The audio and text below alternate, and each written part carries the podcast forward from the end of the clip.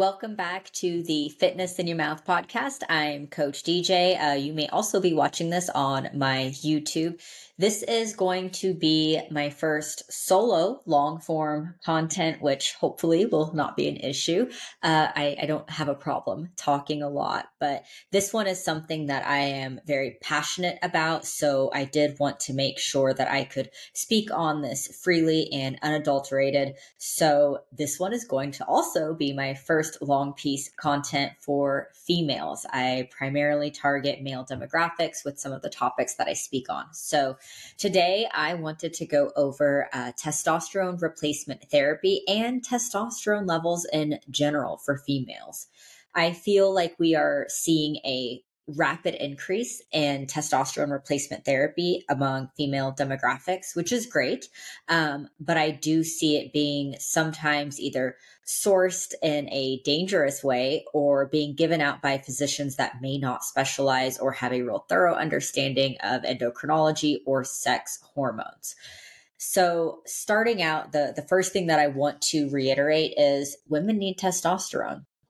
I feel like previous to this and before biohacking became, you know, somewhat of a trend and we started seeing um, thousands of HRT clinics popping up everywhere and the rise in telehealth, it was largely thought that estradiol and estrogen, that was something that was really only associated with females and testosterone is always thought of to be a male sex hormone. Um, but women have testosterone too, just we are not producing near the amount of males. And what's optimal for us is definitely going to be different than our male counterparts. Um, I think there's also a lot of confusion on how testosterone is produced. Um, women are actually going to produce 25%, upwards of 50% of endogenous testosterone via the adrenals, not just ovaries. This was something that um, was I wanted to point out because I had got a comment a couple days ago where a man said, "Well, postmenopausal women are the worst. They have no testosterone and that's why they don't want sex." And he went on a huge rant about why women didn't want sex. And I said, "No, just because a woman doesn't want sex with you doesn't mean that it's always going to be testosterone." So I think it's really important that we understand basically the function of testosterone in our bodies, especially if we're going to potentially look at mitigating it and manipulating it or even adding in endogenous hormones. So, uh, testosterone really does influence a lot of things in our body. Uh, bone health is going to be one of the big things. It can help reduce the chances of osteoporosis risk. Obviously, it's going to impact, you know, muscle mass and strength. It can also influence body fat distribution. Um, this is a big thing with our sex hormones that we like to look at. Of course, largely associated with libido and sexual function, which we will dive into a little bit further here in a minute. Um, of course, reproductive health is going to be one, but also mental health and cognitive function. Um, it's it's amazing what can happen when you give a woman um, appropriate testosterone levels that has been, you know, definitely out of range or out of optimal ranges for a long period of time. It has a huge impact on their day to day operations and function, as well as performance inside the gym. And of course, we look at some of the androgenic aspects, which we typically pay closer attention to when we are introducing either an exogenous form of testosterone or someone in like someone with PCOS, essentially. Um, now, that being said, we, we understand testosterone is important for our function. Then we start looking into serum levels. Uh, when we look at reference ranges alone on lab work, especially if we're looking at total testosterone for women, these ranges are not necessarily an industry standard these are actually created by the labs that you are getting your blood work done at. So they're going to be different. And going off of the reference range alone is not going to tell you the full picture. Um, I know a lot of women that maybe have some type of sexual dysfunction or low energy, and they immediately think it's going to be lack of testosterone, when in reality, it can be a lot of other hormonal issues or just poor lifestyle choices in general. If you eat a bad diet and you don't get enough sleep, you're going to feel like ass. And it doesn't matter if you are hyped up on testosterone or not. Um, so this is where we begin is with lab work. We want to see where your numbers are actually falling. And before I even get into the numbers, I want to preface uh, this whole conversation with testosterone replacement therapy is a really, really big decision. And not all women need TRT. Unlike our male counterparts, we can significantly increase our testosterone naturally without having to turn to testosterone replacement therapy. So when we look at reference ranges, um, they're going to range anywhere from maybe eight nanograms per deciliter for total testosterone, upwards of you know 45 to maybe 55, depending on the lab that you are utilizing.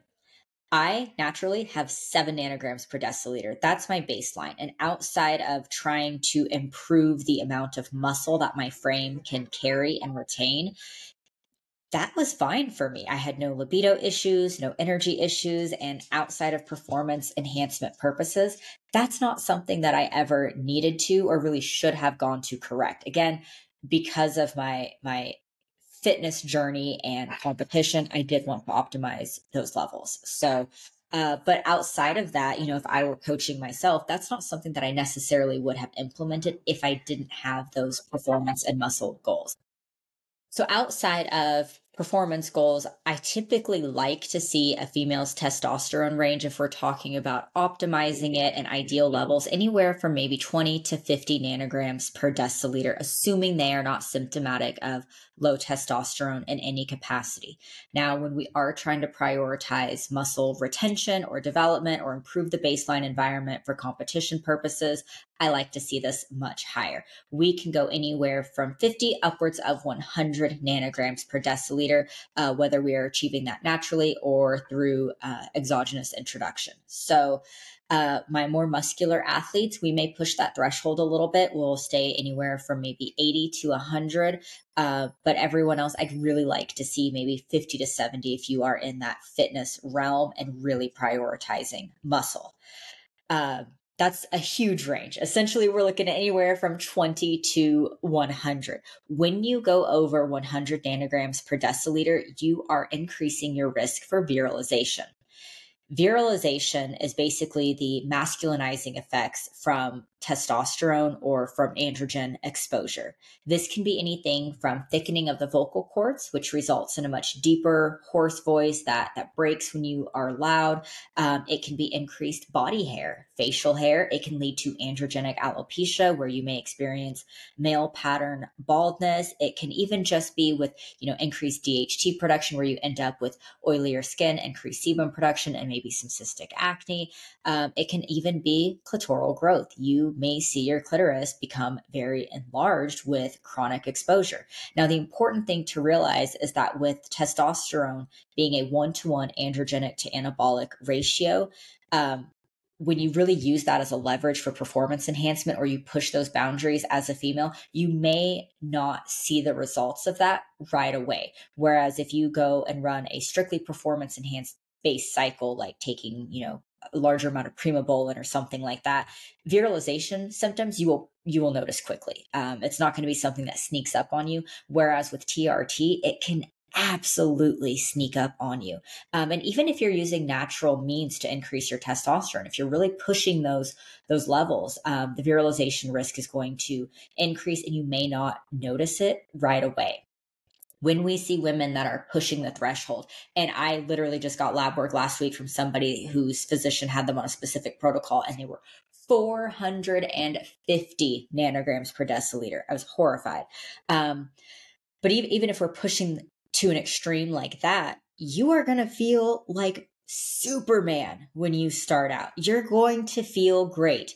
And then you're going to hear someone like me saying, like, no, it needs to be way lower than that. Drastically reduce your dose. And you're not going to want to because you're going to feel great. But if you listened in on my podcast with Dr. Jamie Gilliam, who was overdosed on testosterone and reached out to me, we helped get her dosage protocol under control. She did. She felt amazing that first year.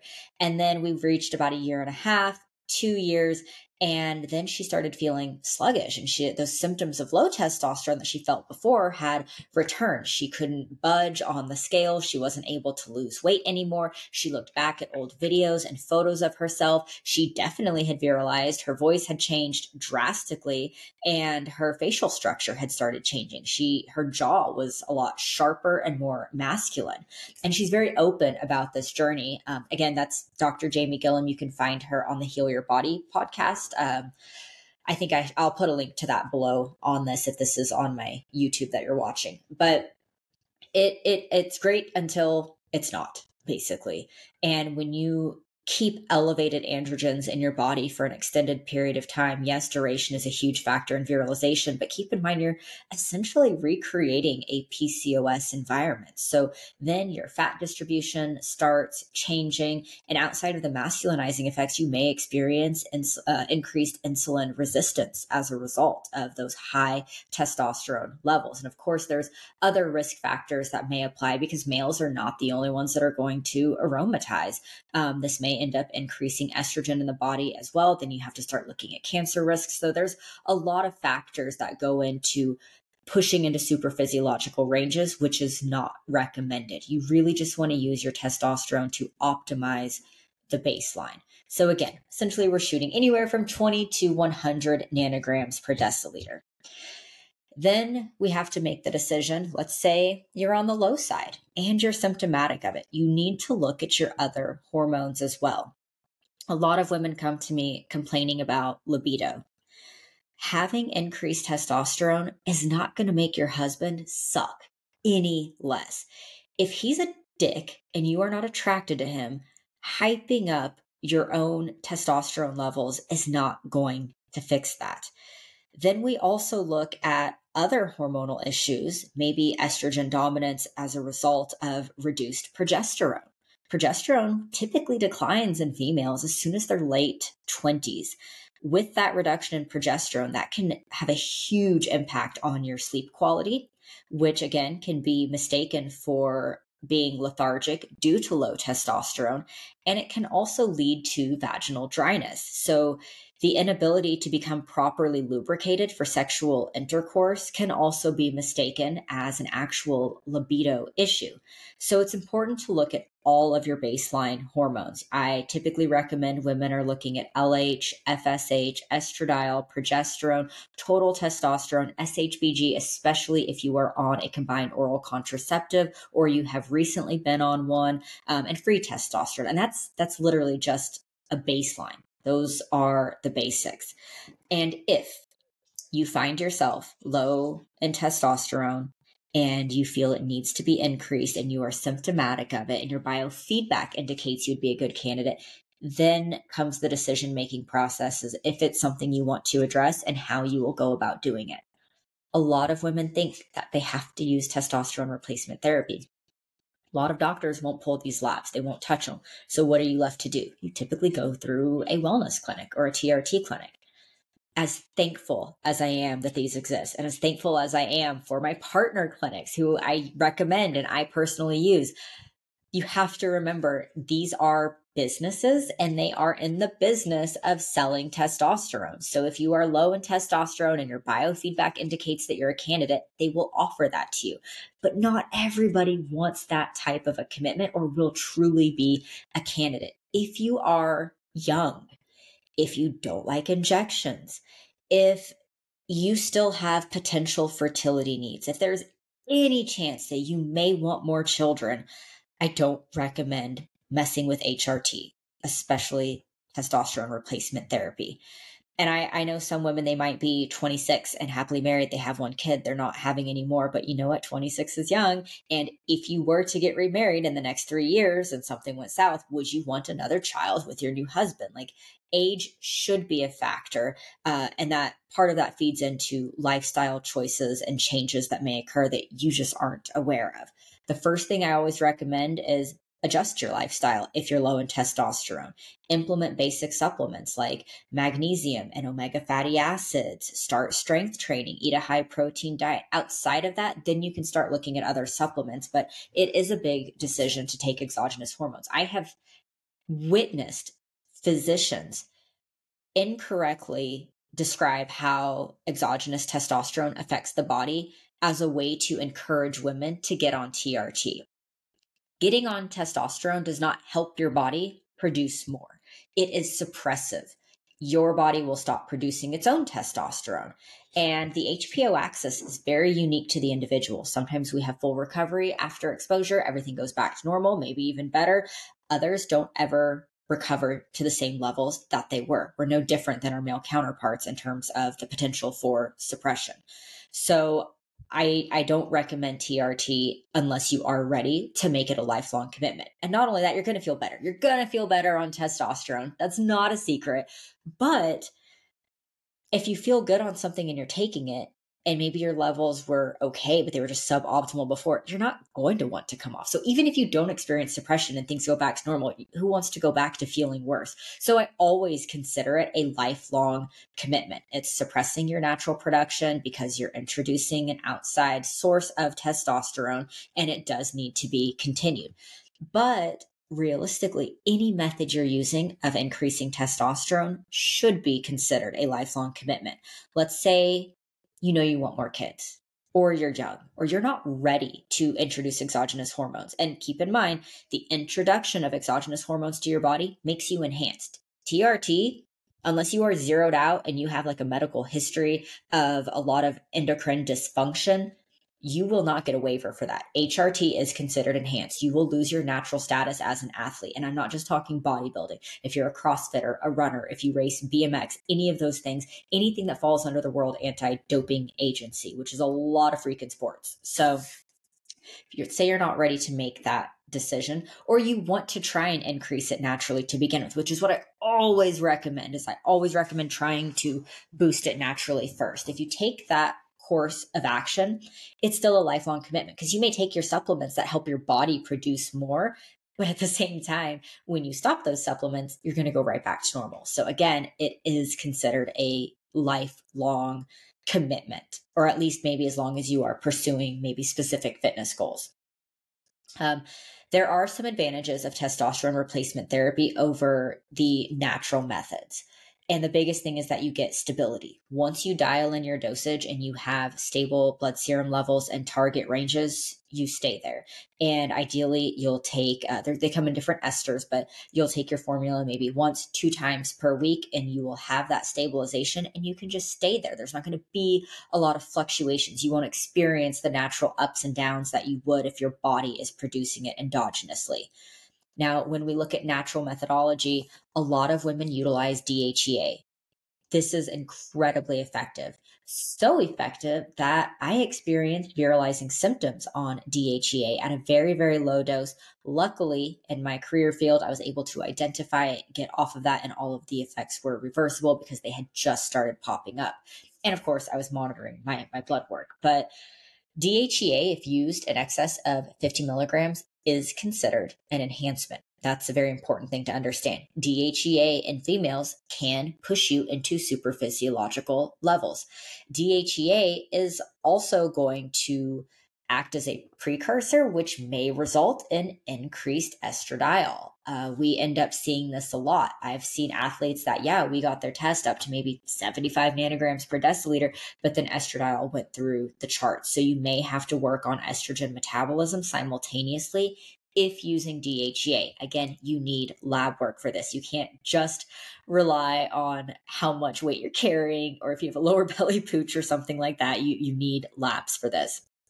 Um, secondary to that, we we can use things like boron, um, and many women, you know, even just three to six milligrams per day. Although we typically use this in males to increase free testosterone, women especially see an increase in total testosterone levels as well as free testosterone. So there are very effective natural supplements to raise your testosterone levels into more target or more uh, optimal ranges but it is a big decision on whether you want to go natural or you want to go to TRT. And what I tell people is, you know, you can always get on testosterone replacement therapy at some point, but going backwards is a little bit more difficult. So once you go through the candidacy profile and you've made those decisions, that brings us to actual dosage. Oh, and not only dosage, but uh, I guess, administration method as well. We'll start with administration method. Obviously, I don't have notes for this, so I'm just going, so bear with me. Um, I know it is so tempting to go with a cream or a gel or maybe even a pellet because nobody wants to stab themselves every week. You don't want to be a human pincushion. I, I, I see how that could not be appealing. And some people really have uh, aversions to needles. But in terms of aesthetics, you know, it's still going to be uncomfortable to have the pellets put in, and it does leave a scar as well. The issue with the pellets is that you are constantly fluctuating. You insert your pellet and it's going to climb, climb, climb, climb. You're going to reach peak serum levels and you're going to feel awesome. Problem with those peak serum levels is they can help you get anywhere from 250 to 350 nanograms per deciliter, which is male testosterone uh, territory. Then, after you reach that peak, it's going to go down, down, down, down, down, plummet, and it's time for a new pellet. So, you never have any consistency with the use of pellets, and the levels are typically getting you too high. I do not recommend pellet therapy. Second to that, we see topical administration, which is going to have very poor bioavailability. Um, I'm not a fan of necessarily topical or oral administration just because it is so difficult to keep stable blood serum levels. And the stability is not only important for your overall health, but of course, it's going to affect how you are converting because testosterone doesn't just come into your body and hang out. It does a lot of different things. There's conversions that occur. Um, so that's one thing to keep in mind. But it's uh, it's always going to be fluctuating. You don't get any of that stability that you would with a shot. Um, and with the injections, this is where we typically start seeing the over prescription um, occurring. Most TRT clinics are going to start out women at 10 milligrams per week, which if you don't know a lot about this this topic, that actually sounds feasible. That might even sound like a very small amount considering males take anywhere from 150 to 250 milligrams for testosterone replacement therapy. Uh, but 10 milligrams is typically not well tolerated by females. I'd say maybe one out of every 25 women I work with could handle 10 milligrams of TRT, and that's because they are poor responders. Um, and I've even actually seen testosterone being prescribed in haphazard ways, like 100 milligrams every two weeks. I've seen upwards of 25 milligrams a week. And keep in mind, you might feel great at 25 milligrams a week, but that is the maintenance dose of many of my trans male clients. So, unless your goal is to transition to a male, I would not recommend, you know, starting out at 10 nanograms per deciliter, or sorry, 10 milligrams a week or higher. It's going to get you past that certain threshold. Raz, hang on, my old death dog. I gotta, I gotta get her over here. She doesn't know I'm over here. Old dogs are the best. she, uh, when she wants attention, she wants attention. So Anyways, so I, don't recommend starting out at 10 milligrams a week. And typically, most women really find their sweet spot uh, between three and six milligrams. Five is where I recommend starting out, unless you know already that you have a predisposition to hyperrespond, like myself, or maybe you are very sensitive to certain compounds, or even just very petite. You would start at three milligrams per week. After this, you would go and have updated lab work drawn at approximately eight to 12 weeks after you begin the injections.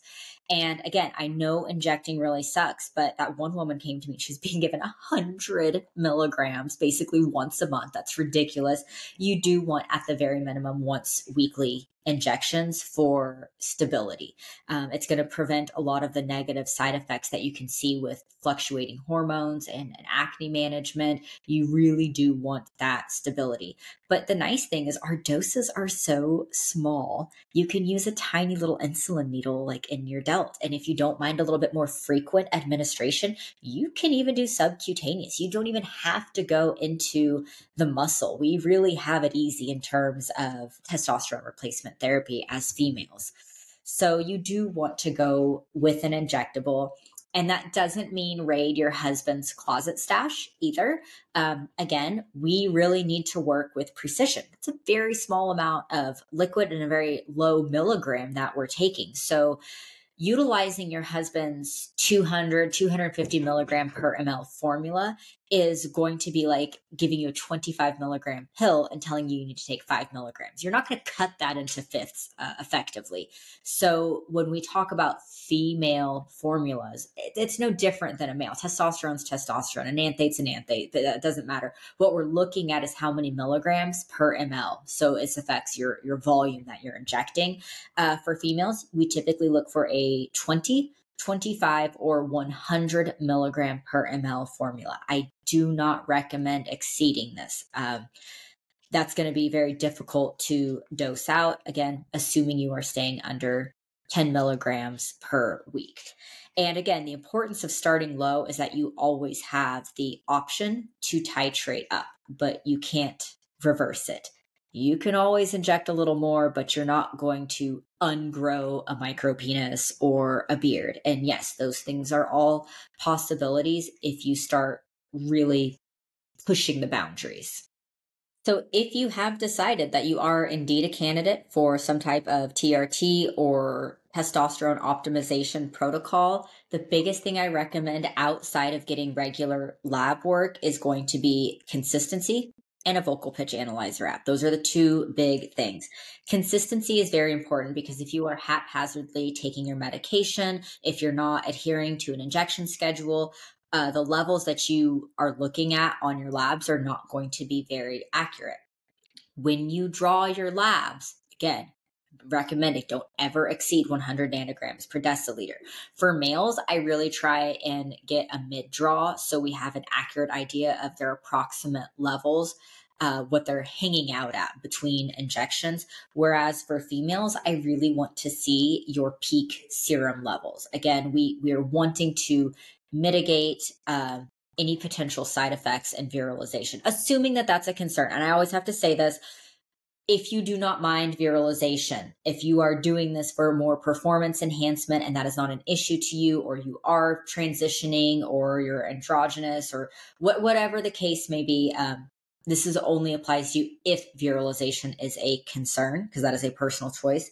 But you don't want to exceed 100 nanograms per deciliter. So I recommend going in and having your labs drawn anywhere from like 24 to 36 hours post injection so you can see it at a higher point. And with these labs, we still want to be monitoring your other hormones as well. And keep in mind, when you go to these clinics, they're almost always going to offer you a full HRT protocol you can make the decision to only utilize testosterone. It doesn't have to be other exogenous hormones as well.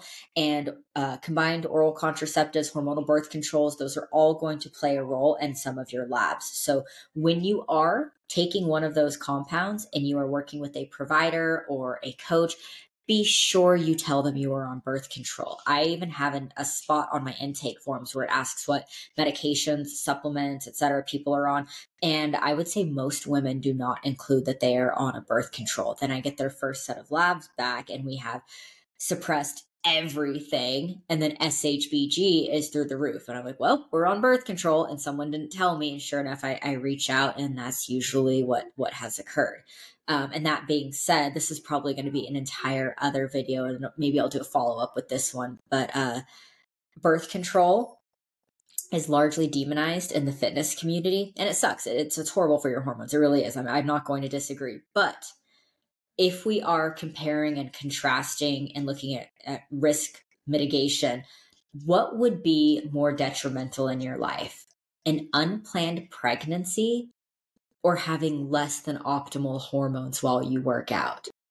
Most women are going to opt for an unplanned pregnancy unless your doctor or your coach is making safe sex practice decisions for you, then it is your body and your decision. Now, there may be more optimal ways to uh, counter, you know, there may be other methods that you may utilize instead of maybe a a combined oral contraceptive. There, there's a lot of methods out there, but it doesn't mean that you don't need birth control because a coach says that it's impacting your gains. There are much bigger picture items to take into consideration. So, anyways, I hit the 30 minute mark of talking nonstop. That's freaking ridiculous that I can do that. I hope I didn't ramble too much because I didn't have a, a script or notes or anyone to help balance me out other than my dog barking at me. But thank you very much. If this if this helped you, uh, please please let me know if you know any other women that may be in need of this advice or are considering TRT or potentially overdosed. Please feel free to share this with them. I'm hoping that in putting this content out there, this will help with harm reduction in some capacity. Um, I'm Coach DJ with the Fitness in Your Mouth podcast. You can find me on YouTube at Coach DJ Vanilla Face, Instagram Coach DJ Vanilla Face as well as Discord. And I think that's all all my handles. Oh, and TikTok, Coach DJ Vanilla Face. Thank you so much.